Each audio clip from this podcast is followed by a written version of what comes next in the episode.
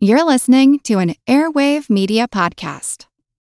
Hey guys, it is Ryan. I'm not sure if you know this about me, but I'm a bit of a fun fanatic when I can. I like to work, but I like fun too. It's a thing. And now the truth is out there. I can tell you about my favorite place to have fun Chumba Casino. They have hundreds of social casino style games to choose from, with new games released each week. You can play for free anytime, anywhere and each day brings a new chance to collect daily bonuses. So join me in the fun. Sign up now at ChumbaCasino.com. No purchase necessary. VGW. Void were prohibited by law. See terms and conditions. 18 plus. As a longtime foreign correspondent, I've worked in lots of places, but nowhere as important to the world as China. I'm Jane Perlez, former Beijing bureau chief for the New York Times. Join me on my new podcast, Face Off: U.S. versus China where I'll take you behind the scenes in the tumultuous US China relationship. Find Face Off wherever you get your podcasts.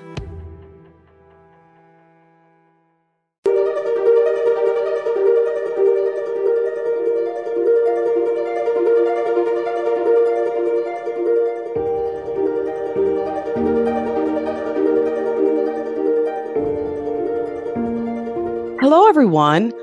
Welcome to All Creatures Podcast. This is Angie, and today I will be talking with a world renowned coral expert, Dr. David Vaughan, all about the secret lives of corals. Dr. Vaughan is a scientist that has been involved in aqua- aquaculture research and development for over 45 years. He has worked at the Harbor Branch Oceanographic Institute and was the executive director of the Mote Marine Laboratory in the Florida Keys, where he started a critical coral restoration program and is well known for developing a new technology called microfragmentation, which we'll be talking about today. Dr. Vaughan is a total coral rock star, and I'm having a fangirl moment because his his background is just so incredible. And currently, he has founded a nonprofit called Plant a Million Corals, which is helping to globally scale coral restoration to help save corals and our oceans. And most importantly, Dr. Vaughan is the author of a new book called The Secret Lives of Corals Sex, War, and Rocks That Don't Roll. It was a riveting read, and I'm excited to talk about it today. And I just want to welcome Dr. Vaughan here. Are you there? Yes, I am, Angie. Thanks for having me on.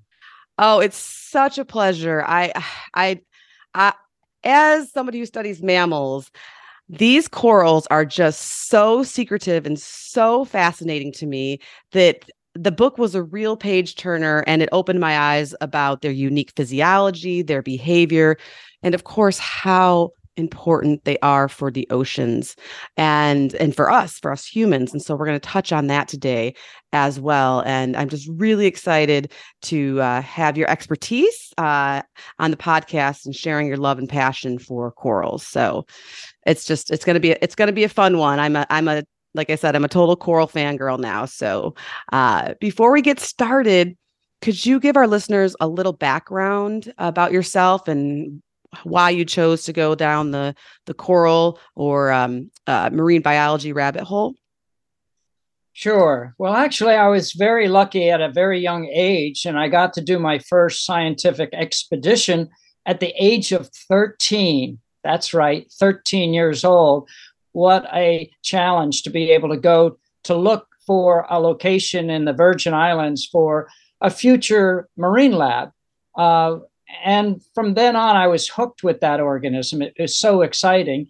But I've also had kind of a varied uh, experience loving plants, uh, seagrasses, seaweeds, uh, phytoplankton, um, cor- clams, oysters, shrimp, fish. And that brought me all the way back again through marine ornamentals, that is, growing things for the aquarium trade, to grow corals for the aquarium trade instead of them having to be taken from the reef to have somebody's home reef aquarium.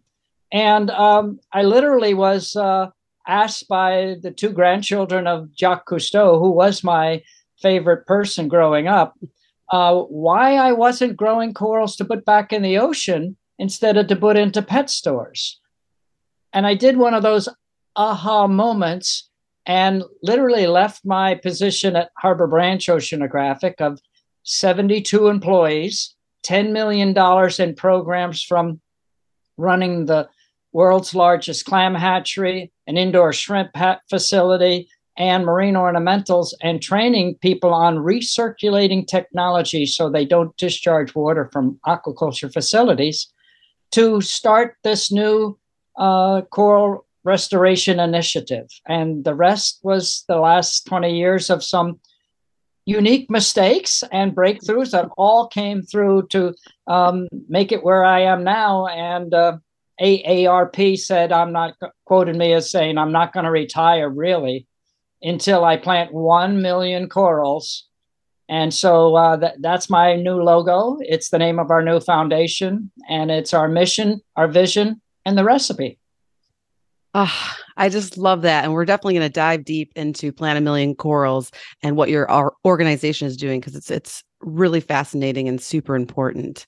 Uh, but I must ask, besides your loves for corals or clams, uh, do you have a favorite animal or a favorite spot in nature? Uh, you know, a lot of people have asked me that, thinking that I'm going to tell them some fish or some shark or or something like that. And it's a scenario where I tell people I really don't have a, a favorite underwater um, organism. And because if you've ever do- dove at night, you'd understand that actually that underwater world, when it's completely dark, is is kind of a scary place. And I don't know how I'd feel not knowing whether I'm the predator or the prey at any time. But I got a degree also in botany, and I love uh, the bristlecone pine. And that is one of the pine trees that lives up on a mountain ledge and usually it can last for 800 to 1,000 years old. So, could you imagine being able to have that opportunity of sitting and watching the world go by without really any predators or worries? Yeah, that would be incredible. Uh, I was actually just learning about uh, planarians are like these worms that are pretty much have like li- lived forever. So I need I need to talk to my uh, podcast partner Chris and see if we can get a planarian expert on the podcast to uh, talk all about this creature that's pretty much just like lives. It doesn't die, and it's just this world is so amazing. And be- between I mean plants, fungi, animals, uh, mammals, it's just uh, invertebrates. It's uh it's so fun and that's why I, love the title about the secret lives of corals because we really you really do get in there I, I, almost felt like i was reading a novel at some points uh, but it's all true it's just it's out of this world and, well, I love the analogy you just made about the planarial worm because it's a microscopic size worm. You can see it with the naked eye, but it's pretty small, about the size of a pinhead, and it divides by fission into two. Yes. So it actually is continuing to grow. And you know what? Corals are exactly the same. However, they're colonial, they stay stuck together.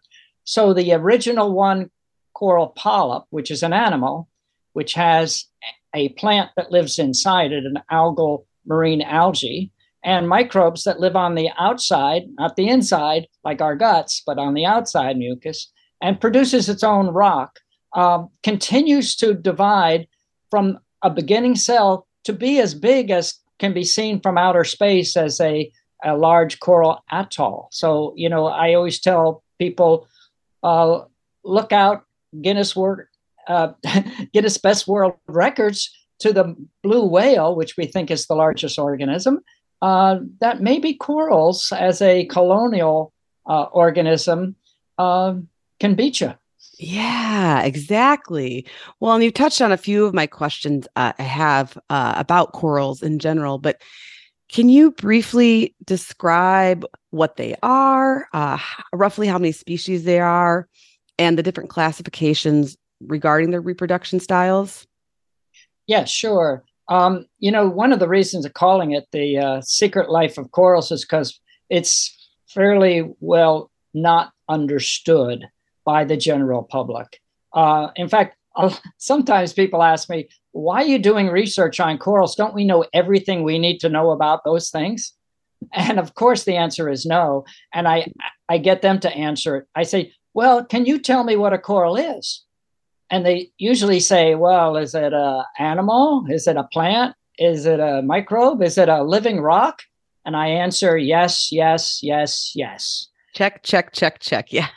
And it's it's you know three different phyla, not not just a couple of you know similar classes or or families, but three different phyla of organisms, uh, all working together as a symbiotic relationship. We really don't see uh, much more than two usually have a symbiotic relationship. You know, people know of the uh, our, our friend Nemo, the the clownfish and the anemone uh, that live together, but they don't really know of three organisms that really are tied together, and that's why um, people don't even know when they see it colored that that is the plant component, the pigments actually from photosynthesis that is producing that color. The animal is clear. And if those uh, plants leave, a thing we call coral bleaching, which people may have heard of but not understood, is that the algae leaves. And when the algae leaves, you actually see through the clear animal to that bright white uh, calcium carbonate skeleton rock that it makes on its own. And so you're seeing through it that white, and people think, oh, no, it's bleached like chlorine or something. And it's basically lost its nutritional way of living by way of the sun. Could you imagine if we had algal plants in our tissue and we could just lay on the beach and that would be our way of, you know, gaining our nutrition? It sounds dreamy. I like it. I kind of like it too. A good excuse to go to the beach. And yeah. well, and that's how I was visualizing it when I was reading the book. Is um, they the corals with this unique physiology of having this algae, the zooxanthellae, if I'm saying that right. Zoanthelle. Zo- Zoanthelle. Mm-hmm. Yeah. So it's like they have their algae friends and then they have these special microbes and they have microbe friends and that help them pull off these incredible physiological feats of nature, if you will. Uh, it's just incredible. And as you mentioned, when when they are under stress and they do lose their algae friends, uh, the researchers don't really understand a lot about the physio or they're still learning about how they get their algae friends, how they because they're not born with them, right? Yeah, that there's actually two reproductive strategies of corals. There's the brooders, mm-hmm. and the brooders actually come with the algae in them. Okay. Parent. The broadcast spawners don't. They have right. to yeah. Sure, whether they engulf it, eat it, pick it up, uh, have sort of an em- endobiosis of it engulfing in, we know very little. Yeah. And what about their microbiome friends? Because as you mentioned, because as you mentioned, they're not on the inside of the coral, like when we think of our human or mammal microbiome in our guts, but they're on the outside tissue, right? So are, are they born with their microbe friends or do they acquire those? Well, it's exactly the same. Uh, the brooders bring it with them from their parent. So it's sort of like the analogy I said is that uh, um, the brooders have much less number produced, but mm-hmm. they hold them longer and let them give them their zooxanthellae algae and they give them their coating of of uh, the microbes that they need, and then uh, they swim not too far away and land and and start over again. Uh, the other ones uh, don't do that, so it's actually could take uh, a long time for them to get those bacteria. They're natural bacteria from the wild, but depending on which population, which species, which becomes the dominant, will depend on whether it's a healthy one. People know about microbiome in, as you mentioned, in your gut and it's sort of like the inside out. Uh, take your gut and go inside out, and that's kind of like what a coral polyp looks like. And that actually is something that we're their mucus is on that lining of our intestines, and when we get sick, we're not that healthy. And we try, if we're sick and take too many antibiotics, try to get back through yogurt and other cultures to put it back in. Uh, but the coral has a scenario too that not only does it, when it gets hot, uh, do the algae leave and they start to lose their nutritional component, but the heat also affects some of the microbiome. And some of them change to not necessarily the most beneficial ones. So we know now really why high temperature climate change uh, is affecting corals first as one of the indicator species, sort of like what they say the canary in the coal mine, like the poor polar bear, um, is telling us that something is different and something is wrong. And so they've had uh, plenty of years to adapt to this, but over long periods of time. For instance, in the Red Sea, those organisms have been heating up for over 100,000 years. And some of those corals are climate adapted to be able to tolerate the high temperatures without bleaching. It's just that our areas underwater were usually fairly consistent in temperature, salinity, pH, but now we're literally changing our own environmental conditions of not only our atmosphere, the heat, the CO2 also makes its way into the ocean. It's the ultimate location for all CO2 as well as uh, heating up the waters. And the corals are not liking it. Well, and Dr. Vaughan, you touched on coral bleaching, and I think m- most of us have heard about it, and we in we vis- can visualize it that it's not a very good thing for a beautiful, colorful coral reef to uh, t- to turn white because they've lost their algae friends and they're not very healthy. Could you touch on why this is an issue that the public could be should be concerned with and also maybe in general besides coral bleaching coral corals are under several threats.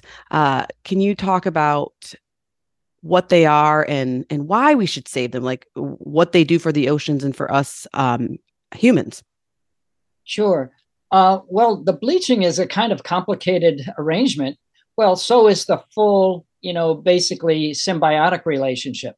It's a plant, an algal plant, a marine plant that lives by the millions inside their tissue, not, not just on the top of their tissue, inside the organism. And so, for that organism to survive, uh, like any good plant, it's got to get some carbon dioxide. It's got to give off some oxygen. It's got to get some nutrients. It's going to produce some hyd- some carbohydrates. Uh, but when it's inside an animal tissue, it gets a little complicated. Uh, for gases to come in and out from a plant that is open to the air, like the leaf of a tree, it's easy. But if you're living inside kind of a gelatinous animal that already has some tissue that it's got to pass through, it's got to get the gases and the materials from the outside of the animal inside. And the reverse sometimes can be com- complicated because we always think of plants giving off oxygen as a byproduct of photosynthesis as a wonderful thing, and we should. I like to sometimes say, Do you like to breathe? You should be thanking every other breath for the oceans, which is where most of the oxygen is produced by plants. Now, that's produced by seaweeds, sea grasses, uh, phytoplankton, and the algae that's inside of coral reefs. And when that is in perfect harmony, the coral enjoys some of that oxygen. And then, uh, like in my tanks, and like on a seagrass bed, you can see bubbles of oxygen coming up. On a coral reef in the middle of the day, you can see little bubbles of oxygen coming up. However, if it's too hot, the animal component uh, gets a little lethargic. It can't transport that gas to the outside very efficiently and it builds up. Now, many people think too much oxygen can't be a bad thing, but it is. And it can cause basically oxygen poisoning, a number of other radicals to form. And that's not good for the animal that it's inside of. And so, whether the um, somehow I try to be anthropomorphic, whether the coral actually says, okay, everybody out, you're killing me, you're killing me. Before I die from oxygen poisoning, I'd rather starve to death because that may take me a couple of weeks. So, but if you keep doing this, I'm going to die overnight. So somehow it tells the algae, or somehow the algae says, the conditions in here are terrible. I'm out of here. I'm not sure which. And there's probably going to be some zoologists that in animal behavior that are going to not like me anthropomorphizing the coral saying something or the algae saying something. I love it. It gives a good visual. It, it it makes it personal, right? Well, could you imagine thousands, if not hundreds of thousands, of algal cells lining up overnight and getting basically spit out and, and ejected out so that the next morning that the, the coral is is white? It's two things. One is it's now does lost its uh its first we've given it a fever by a high temperature. Then we've taken away its uh, nutrition. And now that nutrition is also going to stop or hurt the microbes that produce the naturally occurring antibiotic that's its immune system. So, could you imagine us having a fever, going to the hospital, them deciding to keep you hot, uh, take away all your food, and not give and compromise your immune system? You'd be in trouble. And they are. And so, a few days go by, if they get more of their the temperatures go back to normal, they can slowly get the algae again and be back okay. Uh, too many weeks and and don't they won't make it. So could you imagine because these things are underwater, they are out of sight and out of mind. And people have seen pictures or heard about coral bleaching. But could you imagine the analogy on land? If we walked outside our house door tomorrow morning to go to work and you looked out and every blade of green grass had turned white. Every tree leaf had turned white. Every flower, every bush, every green thing you know of turned stark white. You'd say, What is this? Somebody's got to stop this. Whatever it is, we got to do something now. Now we know that coral bleaching, we thought, happened about once every century. And 100 years can go by and the corals can slowly make it back. Now we've had coral bleaching in the 70s and 80s about once or twice a decade. Now corals are bleaching almost every single year. So it's a big wake up call. And so um, the wake up call is uh, okay, what, how important are those corals if we lost them all? Well, we've lost 50% of the world's corals. And even though the ocean is less than 1% coral reefs, that's a small amount. That's just that little fringe within about 60 feet or so, although there are some deep corals as well, um, we would uh, miss literally 25 to 40% of the world's fisheries. Right. Think about yeah. Bottom of the ocean. It's it's like a bare mud or sand bottom most of the places. But if you have this luxurious habitat with all these crevices and rugose rocks and places to hide, it's where most of the organisms go to both feed, breed, and raise their young.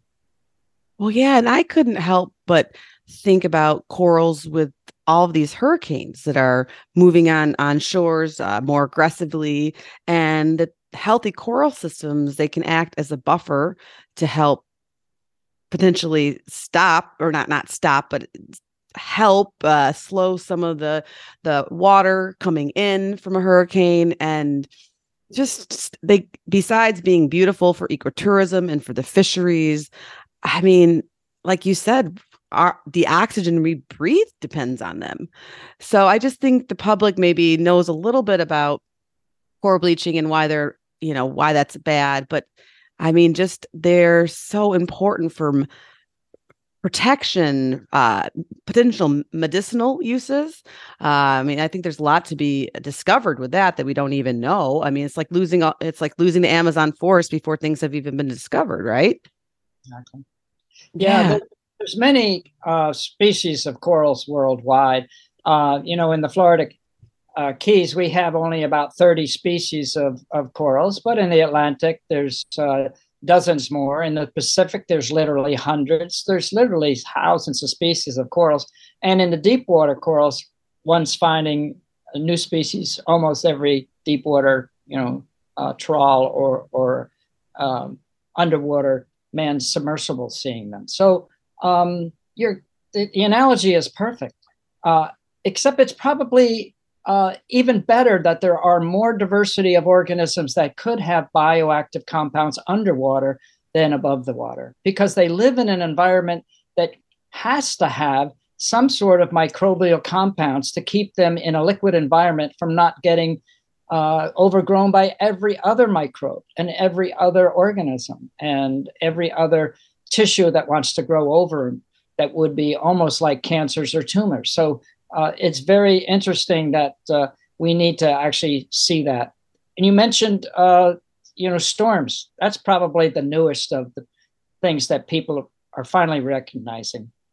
You know, we've had besides climate change having the temperature, and uh, you know the oceans being more acidic because of that same thing, is that uh, we have more storms and uh, more frequently and higher in intensity. We had a, a direct hit by a hurricane uh, four years ago here in the Florida Keys, and our our reef is out out about five miles from here in 30 to 60 feet of water, and out past the reef, uh, the waves were monitored at about 38 feet tall. 38 feet tall. That's I can't even imagine that. However, it hit the first reef. Our reef friends basically broke the. Then we had five miles of patch reefs, more and more uh, lowering of the energy, and we only had four to eight feet, uh, you know, here in the Keys. No home would have been safe with a 38 foot wave coming across it. We were built, you know, pretty strategically for heavy winds, but not for waves like that. Right. really have to be aware of being able to live near the coast and be thanking corals for it. Absolutely. And Dr. Vaughan, you mentioned that we've lost over 50% of our corals in the oceans. Are all the coral populations plummeting or are any of them thriving? How does it look? What's the future like? Well, yeah, that's a broad brush globally, uh, but it's a startling one 50%.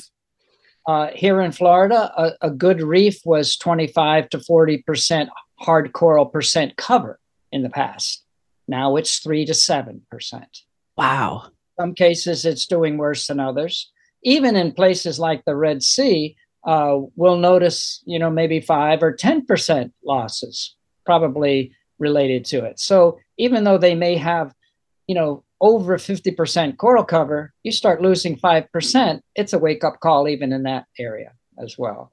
So the good news going forward to give some hope into all of this uh, uh, doom and gloom part is that uh, the other half of the corals that have survived literally have Mother Nature to thank for being naturally selected, for having some sort of resistance to the disease or resilient to things of temperature and disease. Resilient meaning they may get the disease just like we may get uh, a virus, but they survive it, they bounce back. Or resistant to it, uh, meaning they don't even get the disease.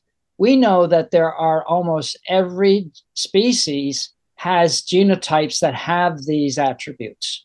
And so we just need to make more of those. We're not doing anything as far as genetic manipulation, at least not yet. Uh, but we can be doing something in the future that everybody on land has done with breeding dogs better, breeding horses better, breeding tomatoes better. And we will have soon the technology to do some faster uh, breeding because of this new technology called microfragmentation, as well as refusion of back together. Well, absolutely. And that's actually a good lead in uh, to perhaps talk about what you'd coin as your eureka mistake as you're learning more about corals in the laboratory and how to grow them more or less and then um, outplant them. I wondered i want to hear all about your eureka mistake because as a scientist of course in the lab i have made tons of mistakes. And for, unfortunately none of them all they all just slowed down my thesis and dissertation work. There was no eureka in there. Uh, however now that i'm working with a lot of students uh, sometimes they always they get worried if if if something isn't going exactly right or they think that they should be perfect. And i'm like no no no. I mean honestly i usually in the lab or even in writing i learn more from the mistakes i make as long as they're not too detrimental uh, than i actually do from doing things right. And so I'm, i would like you to touch on that mistake but uh, perhaps a little prior to that if you could help us learn a little bit more about the general coral restoration process, uh, which species you do propagate. I know, I believe the staghorn and elkhorn are some species you've worked with. Uh, if you could describe that, and then bucket babies and coral tree nurseries, and how all this led to your your def- the defining moment for the future of corals. Yes, uh, it's, it's kind of uh, fortuitous that I had kind of a background in in uh, hatching clams and oysters and growing systems, you know, that can produce them.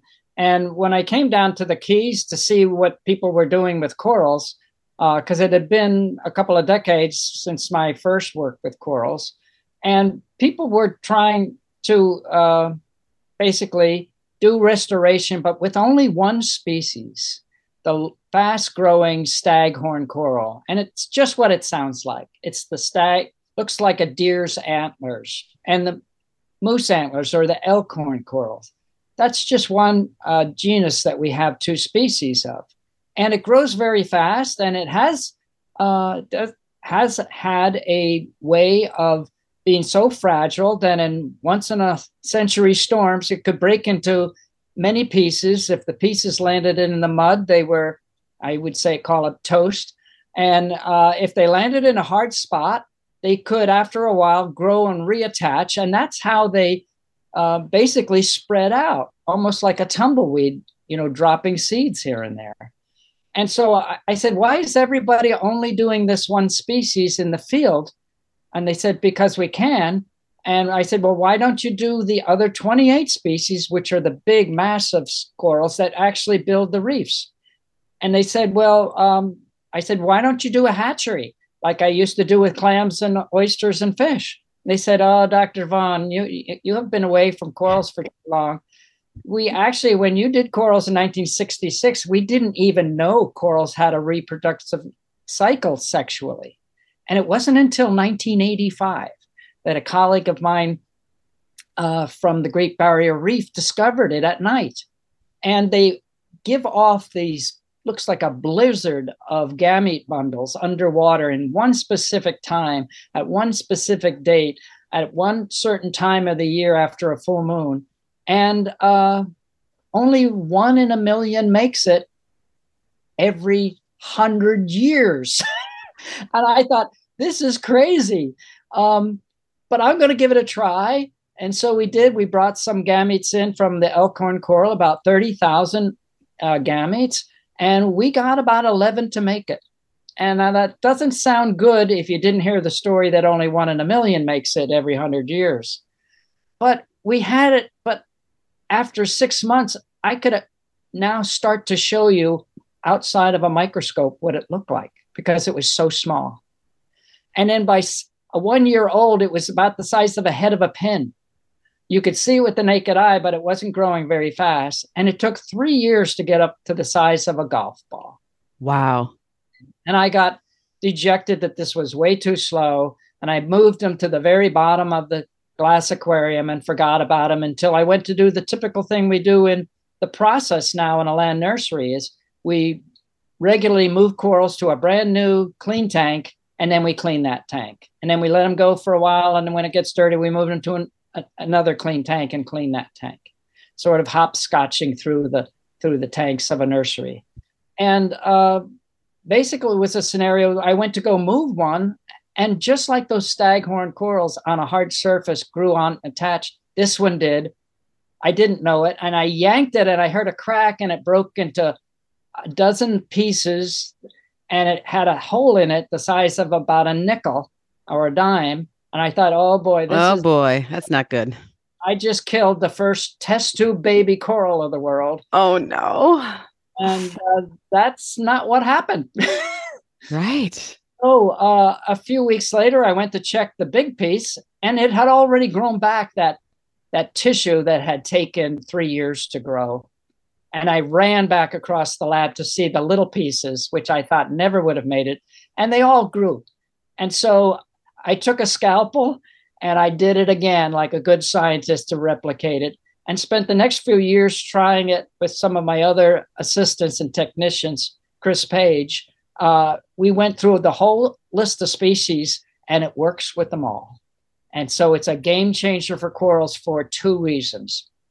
One, is that we get to, instead of taking a coral the size of a golf ball, waiting till it gets Uh, to cut it in half and waiting three years till it gets up again in size, we cut it into 20 to 100 microfragments using a specialized diamond saw that is meant for making coral jewelry into little pieces for earrings and so on. But we cut the live coral with its tissue and its skeleton.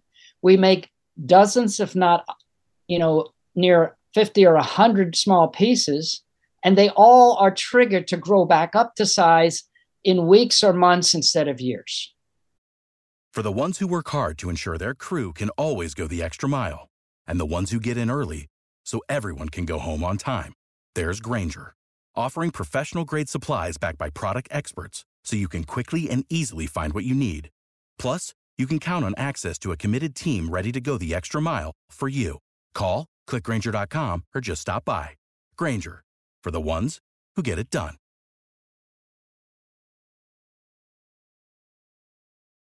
That's Now- just incredible. It's a game changer for corals, uh, and it's what I like to call a wound healing response. Well, that's what I was going to ask. It seems like, I mean, of course, I always think of uh, vertebrates and the mammals I work with, but obviously, if we cut them in half, that's that's the end. Uh, so I'm wondering, you're yeah, you're you have this live coral and you're you're micro fragmenting fragmenting it, uh, and so there's live tissue there. Why doesn't it die, or do you do you do you understand the do you know the physiology of what's going on that not only it survives, but it grows and it grows way faster. Yes. And so a couple of theories. One is that we know that we can cut it that small because coral polyps are usually pretty small, uh, not much bigger than the planaria or the size of a uh, head of a pin. And so as long as we have at least one full coral polyp in there instead of a fraction of one, that's how small we can go. So if a one of the you know small stony coral polyps, like for elkhorn, which is very tiny ones, we can get a hundred pieces from something the size of a quarter uh, because they're very small. And so they all go back really fast because we think it's a response like your skin. I usually tell children if you were as clumsy as I was learning to skateboard or ride a bike, um, I always found a, a quarter size piece of my elbow or my knee uh, stayed on the sidewalk.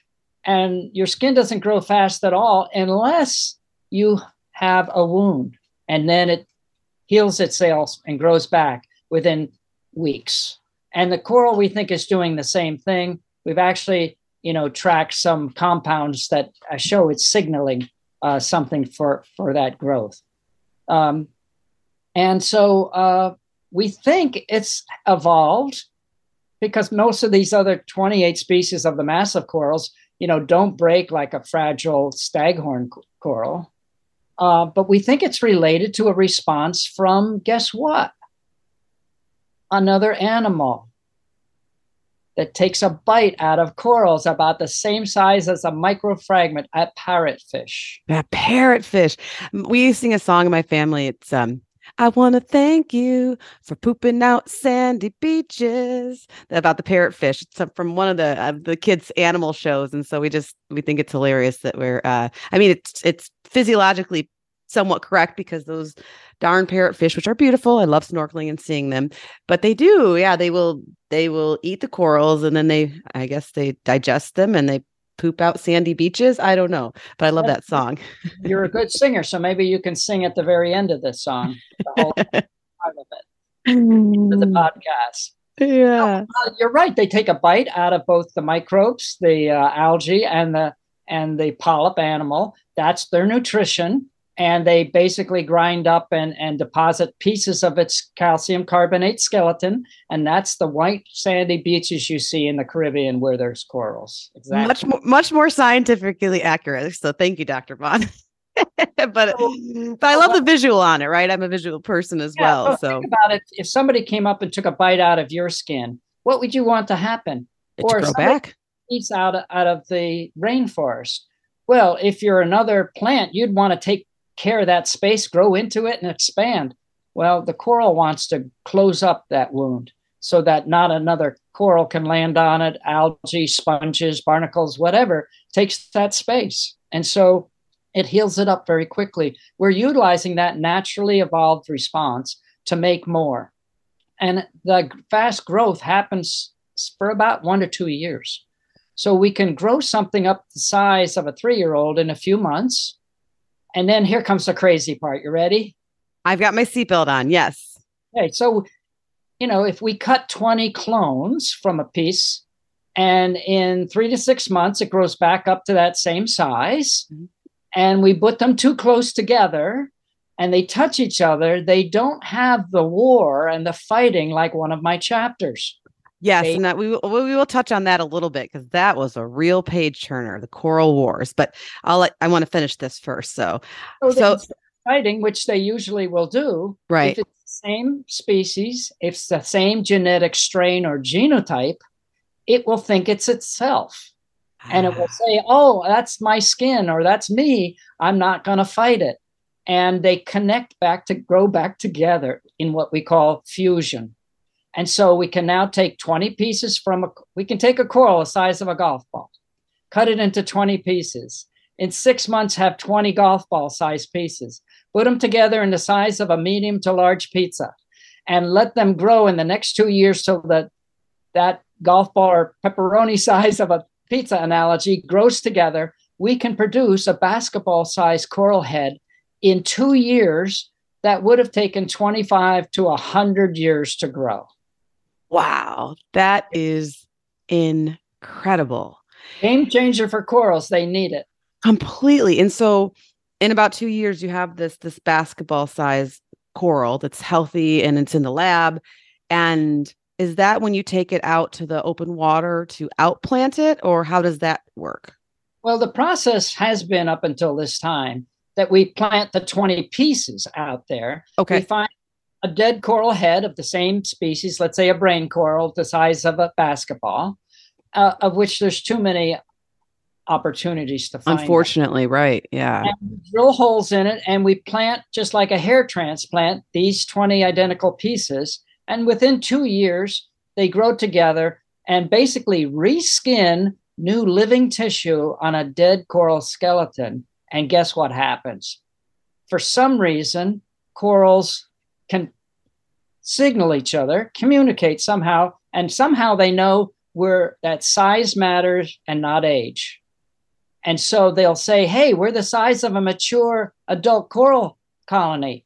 Why don't we start acting like a colony and start being reproductive? So even though most corals can't are not reproductive for you know decades, uh, these corals that literally can be reproductive if they're the size of a couple decade old coral, even if they're at the age of a kindergartner. That is incredible. And and so they're in the lab for about uh the first or living, you know, like you said, in tanks uh, that you, you, care for, is it only for about six months bef- and then they go to the open water as yeah. the fragments? But what we found now, and we've been practicing with it and it's working, is we go ahead and do that fusion on the land. And it, we only have to wait about another three to six months to actually have that two year growth process happen in the lab. So in nine months, we can produce a coral head the size of a uh, you know, a, a, melon and plant that out. Wow. And planting what would have been 20 to 100 microfragments in the field, all done on land and dry land with your hands wet in any sort of weather without a boat, without having to uh, snorkel, and without getting salt water in your eyes. I do love the salt water in my mouth and my hair, though. I must say, I'm a big, big fan of that, but not necessarily my eyes, especially when I'm uh, snorkeling or diving. Uh, and so I know that this is happening uh, in the Florida Keys, uh, where your your home is, and of course the uh, the uh, the Mote out of the Keys. Where else is this uh, restoration and outplanting happening? Well, after I retired from Mote Marine Lab, I just went down the street where the uh, Boy Scouts of America have a high adventure sea base and we set up a small system there for as a STEM education system. And they're today planting a couple hundred. They have 20,000 corals now, uh, you know, grown by scouts. We also um, are making now what we call transportable coral nurseries in a box. Um, a lot of people don't know how to do what sometimes takes some engineering time of sizing pipes and pumps and filters and so on, or access to buying and purchasing them in other countries. So we do all that work here in the States. Uh, we build a unit to produce 10,000 or 50,000 corals and we get it operating. Then we take it apart and slide it inside a shipping container and send it to another location around the world so they can learn how to do it as well. We have one going to the Coral Gardeners group in uh, Moorea next to Tahiti uh, next month. Mm-hmm. We have one going to Puerto Rico in uh, another two months, and we have uh, uh, some equipment going to the Maldives in the Indian Ocean uh, shortly after. That's just fantastic. Uh, and I definitely want to touch on uh, Plant a Million Corals Foundation. But before we do that, I have to talk just briefly about this book that you've written. Um, I was lucky enough to get a copy and be able to read it. And it is a fascinating page turner. It's called The Secret Life of Corals Sex, War, and Rocks That Don't Roll. We've talked a little bit about their secret lives with their algae and microbe friends and the reproduction.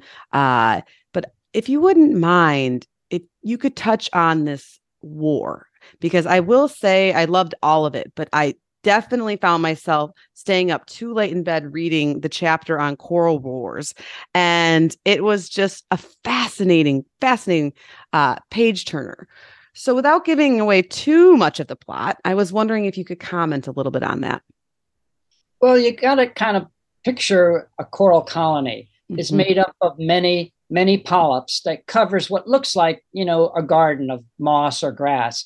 And and just like any other tree that doesn't want to be grown over by another tree, or just like a, a different type of weed uh, wants to grow over a nice green lawn or some of your flowers that you want, the same thing happens in the secret world underwater. And most of it happens at night. And so what happens is these polyps don't need to come out uh, to be waving to anything else that wants to nibble on it, like a parrotfish. And some of the light, they can stay inside their little, what's called a corallite, and stay protected, and then come out at night to uh, be able to maybe get a little bit of filter feeding for some zooplankton that might be passing by. And it's then when they could touch the polyp next to them because they're a colony. And if that polyp it recognizes, just like sort of the tentacle of a sea anemone will touch another tentacle of a sea and it won't sting itself because it recognizes that. And in fact, if enough of that mucus from the tentacle gets on a clownfish, it won't sting the clownfish because the clownfish is, is fooling it by wearing a micro mucus of it. And so the same thing can happen if next door it touches and says, Oh my goodness, that's not me. That's another something. It's another coral. It wants to grow over the top of me. Uh, I'm going to be in big trouble if I don't do something. So they change, and the little tiny tentacles, which may be only a millimeter or less, can stretch out to a couple inches in length. This is like, crazy. Yeah, like uh, this long whip. Mm-hmm. And whip it out there with and test what's near me that I can sense or smell. And if it touches another coral, it can start to sting it with its stinging cells, just like the jellyfish uh, phyla um, uh, classes. That is uh, typical of being able to not necessarily just capture prey, but to fend itself off in in in battle. And so all night long, you might have this battle back and forth between the two different species. And in next morning, you can see who may have, uh, you know, been a little bit of a winner, sort of like a football uh, team moving downfield farther and farther, retreating, yeah, okay. Line, and the other ones, you know, being pushed back. Yeah, if that doesn't work. They then have another t- thing, which is basically uh, spitting out its mesentery. That's sort of like regurgitating some of its digestive system, mm-hmm. spitting up or vomiting on your neighbor, but in it having stinging cells and, and some digestive, and literally trying to digest your opponent. Uh, sort of like a slime ball uh, thrown out there, and it could be a demise. And so there's these underwater wars that end up in the day when we usually get to see them, resulting in one winner, one loser, sometimes a truce, sometimes a demilitarized zone, and they both just keep their space. Yeah, I was really fascinated by the truce and you, where you could really see the line uh, on some of the photos. The book, the book is filled with beautiful photos, uh, and uh, of course, a few devastating ones some of the coral bleaching and whatnot. But uh, yeah, the photos of the war where it's like, wow, that's that was the line, and they have their, like you said, the little demilitarized zone, and just when we the the physiology is just incredible. Uh, and I also I feel like they that us humans have a lot to learn about them and and it's just i mean i don't know if i want to necessarily vomit on an opponent but in the same way i like how they they figure it out and have a truce uh, eventually so yeah. and they only and of course and they only war at nighttime so they're they're somewhat respectful and uh, following certain war treaties but just and that's just one of the chapters in the book i mean i uh we're we're not able to touch on all the content, but that one was just really, really fascinating to me, uh, as they all were. Uh, and I'd like to spend a little more uh, time with you talking about your foundation, uh, Plant a Million Corals. And like you said, you're not retiring until you plant a million and hopefully more, because uh, you probably won't retire. And I love that. Uh, it's very inspiring. If you could touch on your mission and how purchasing the book, which we'll talk about too towards the end of the podcast, but how purchasing this beautiful book helps support Plant a Million Corals mission. Yeah, it, it actually helps support it financially by a portion of the proceeds from this book will go towards helping to plant corals around the world. And that may be training people how to do it or helping them afford some of the equipment or, or workshops uh, for them to learn how to do so. Uh, the other is I really did this book because I had finished a year earlier writing the first real comprehensive book on what's called active coral restoration Okay. New technologies for a changing planet. Oh, that'll be my that'll be my holiday read.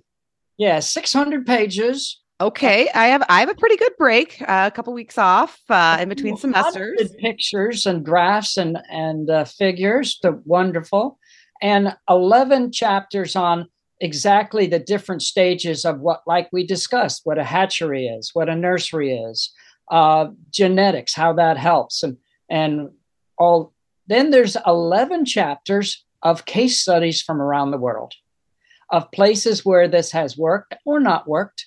So people can see firsthand whether they want to grow corals on a tree, as we call it, where they want sure the coral tree, mm-hmm. Grow it on a, a, table, or they want to directly outplant. And uh, I realized that we had, through COVID, gotten 72 co-authors to sit down and actually get this book out. Even though I wrote eight of the chapters myself. Uh, it got out there as the first work meant for students, meant for practitioners, meant for ma- marine resource managers.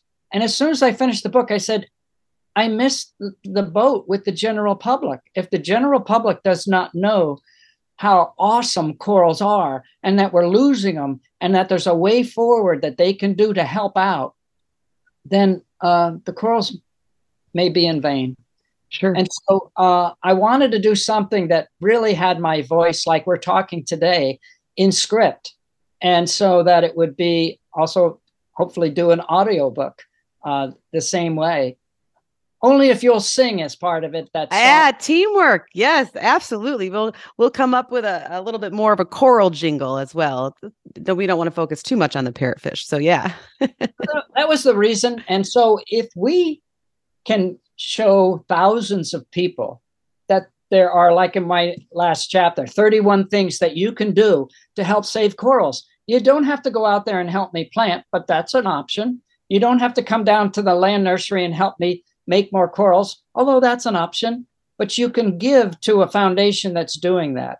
You can live, you know, lower down the food chain. You can use less of a, you know, carbon emitting car you you can do all of those steps and those make the big difference for the corals so if we don't have people have some hope of what they can do that this is something that is doable you know it's like uh, um, acid rain in the midwest everybody thought there's nothing we can do and we solved it within 10 years Right. Good. Yeah. We can do this. It's going to take time, but if we all don't jump on the bandwagon, the corals are the canary in the coal mine that are telling us something's wrong. I want to make sure that we all don't wake up when they're gone, but before that, because as the ocean goes, so does mankind. The world can live without humans and probably fairly well, but we can't live without our oceans. And so, and the oceans aren't the same without the corals there either. So we need to wake this, make this a wake up call, and hopefully, um, you know, something that people can get an imagination of what corals are like hidden under the sea in this secret world and have an awesome for organisms like we all should have.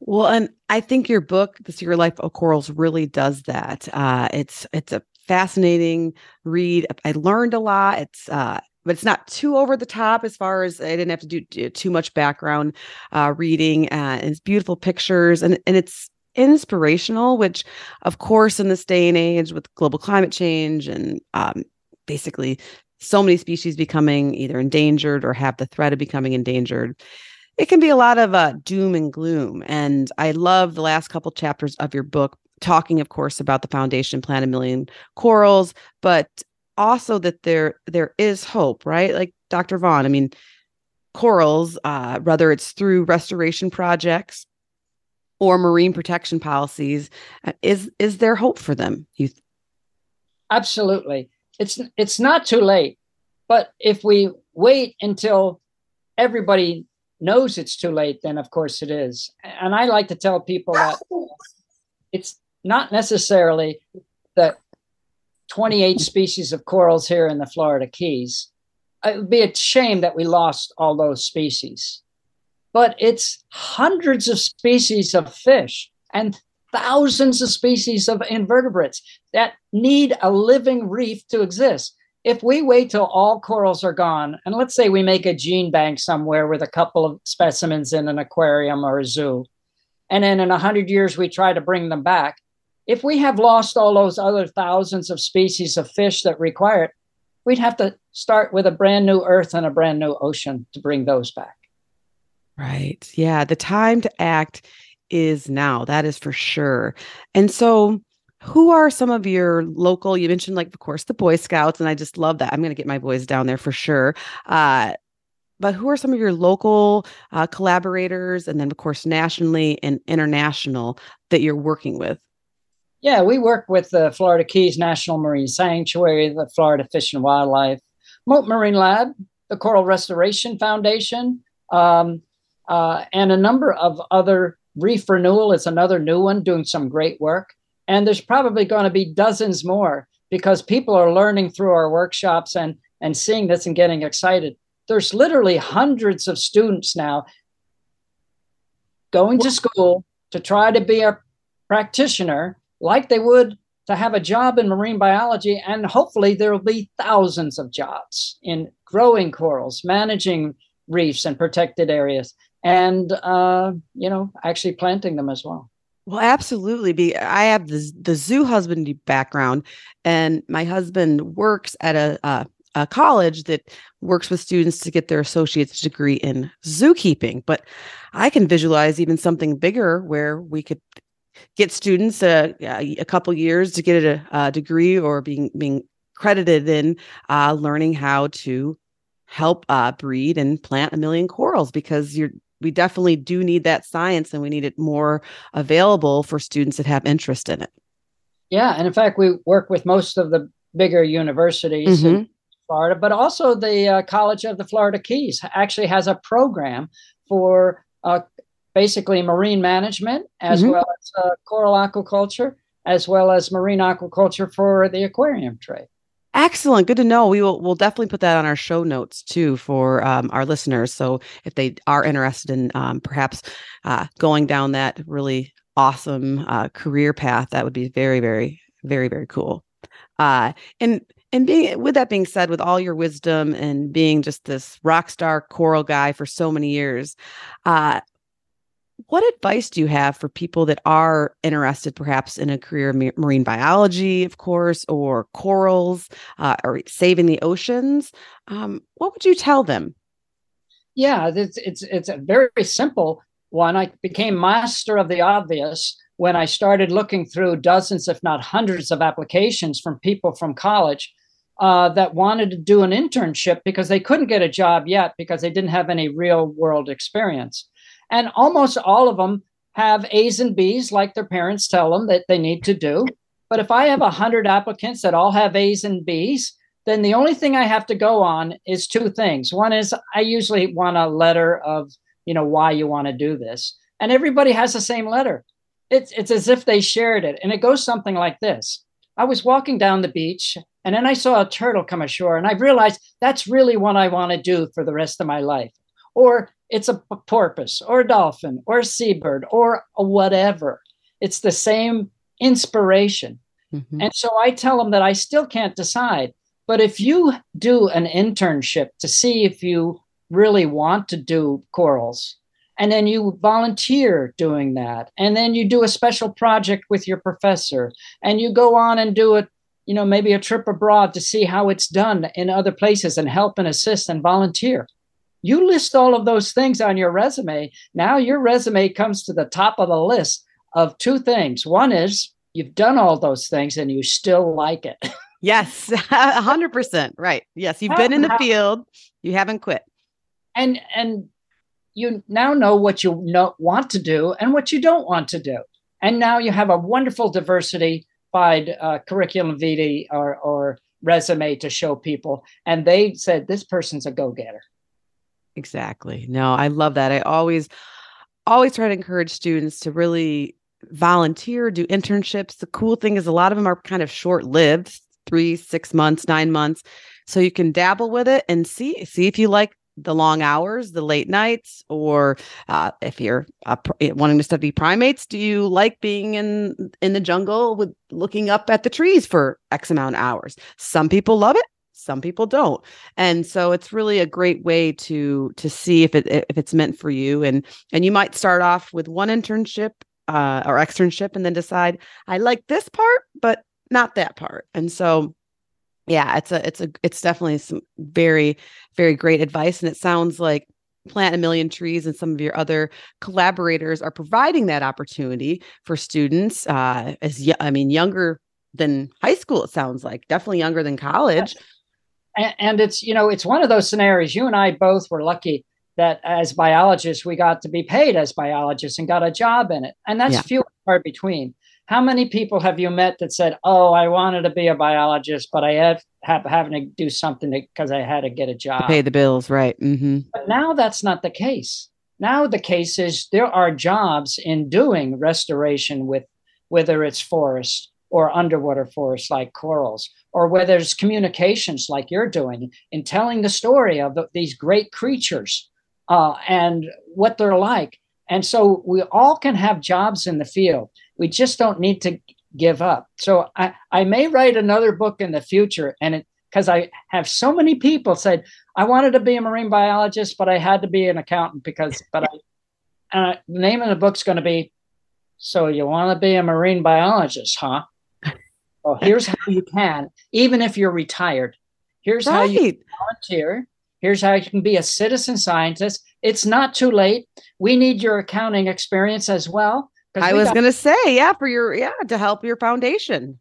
Uh, that's, I mean, uh, you're brilliant at many things, but perhaps accounting is not one of them and so it's it would you yeah you're you're more useful in the field and in, in education and if somebody can help you uh, with your accounting or your website i know uh, for us my podcast partner and i uh, we do a decent job at the website but we've definitely had some volunteers that have beefed it up and made it much more user friendly and just uh yeah i mean that's not the lane that i specialize in and it takes a it takes a village and all sorts of talents and i think if we are going to save corals and the species inhabit oceans or for the forests on land it's going to it's going to be this collective collaborative effort not just the the field biologists are cool like of course we love that uh but or the marine, marine biologists but there's i think there's many different ways to help. We do and as a last sort of a comment, you know, we really have to be shepherds of the rest of these creatures that are on here. We they can't really respond, you know, to climate change that we've caused. So we've got to be the ones to step up and help conserve some of these organisms, help look at alternatives to not hurt them because we're their shepherds and they're relying on us. Absolutely. Absolutely, Dr. Vaughan. And now I must ask a really, really important question. How do we get our hands on this incredible book, The Secret Lives of Corals? Sex, War, and Rocks Don't Roll. Well, I'm glad you asked that. It, it's coming out on both Amazon and Barnes and Noble. Okay. out on November 15th, but I think they already have a lot of pre sales uh, there. So uh, uh, if it's before um, November 15th, don't be afraid to log on and, and be in line. If it's after November 15 and they're waiting for, for more books to come, make sure you get on sooner so that you can get one of these wonderful things. By the way, I think it's a wonderful gift for your friends and your family. Uh, this is a great Christmas present, uh, and you can help them. You can help the corals in the world by giving them a book and Absolutely. having changes too. Absolutely, because the money goes back into Plant a Million Corals and all of this incredible work that Dr. Vaughan and his staff have been working on. And so the website is plantamillioncorals.org. And is that where we can find the book then? And Uh, yes. Okay. Or you you can just Google that title, Mhm. and it'll come up with Amazon and Barnes and Noble as well. Awesome. So you can also just Google the secret lives of corals and it'll come up on Amazon and you can put your order in for your holiday gifts for yourself. Make sure you're gifting yourself one because it is just a beautiful, beautiful read. I I always read before bedtime and I'm I'm a, I'm a busy person and I'm usually tired and most books I get like one or two pages in and then I of course pass out. I will tell you there were many nights where I stayed up late turning the pages completely fascinated talking at six in the morning with my husband about did you know that blah blah blah blah blah? And uh and, and of course tired in the morning because i stayed up too late reading but what a great what a great way to stay up too late right? Uh so uh, Dr. Vaughan, do you, besides your website, plantamillioncorals.org, do you have any other social media? Uh, are you guys on Facebook or Instagram or other ways that our listeners could uh, follow the updates, not only of Plant a Million Corals, but also the Secret Lives of Corals uh, as it's uh, going to be uh, coming, um, being dropped here soon? Sure. You can do Dr. David Vaughan at Facebook or LinkedIn. And then we have uh, Instagram for Plant a Million Corals.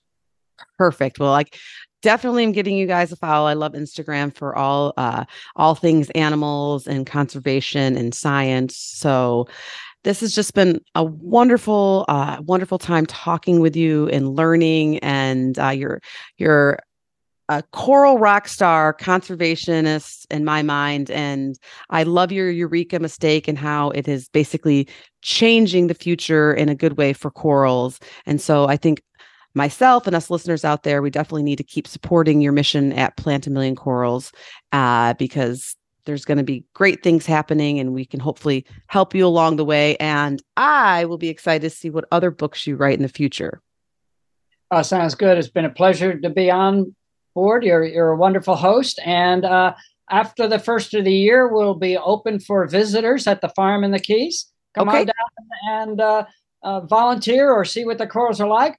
Bring your book and I'll, I'll autograph it for you. I love it. I will definitely. I want to bring my boys down there for sure. And is that information on your Facebook page or more on the Plant a Million Corals website? I think it's on all of them, but I think Awesome.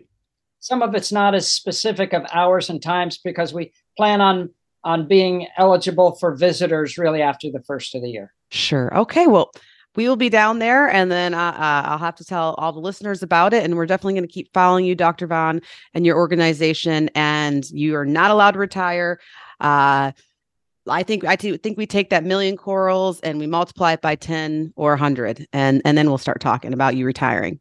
Well, thanks. That's a, a good challenge. And I, by the way, I own the website called Plant a Billion Corals.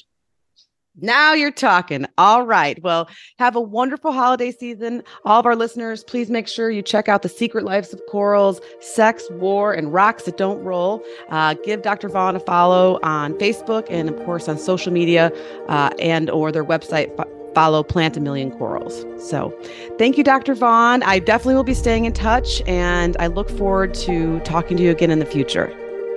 Perfect.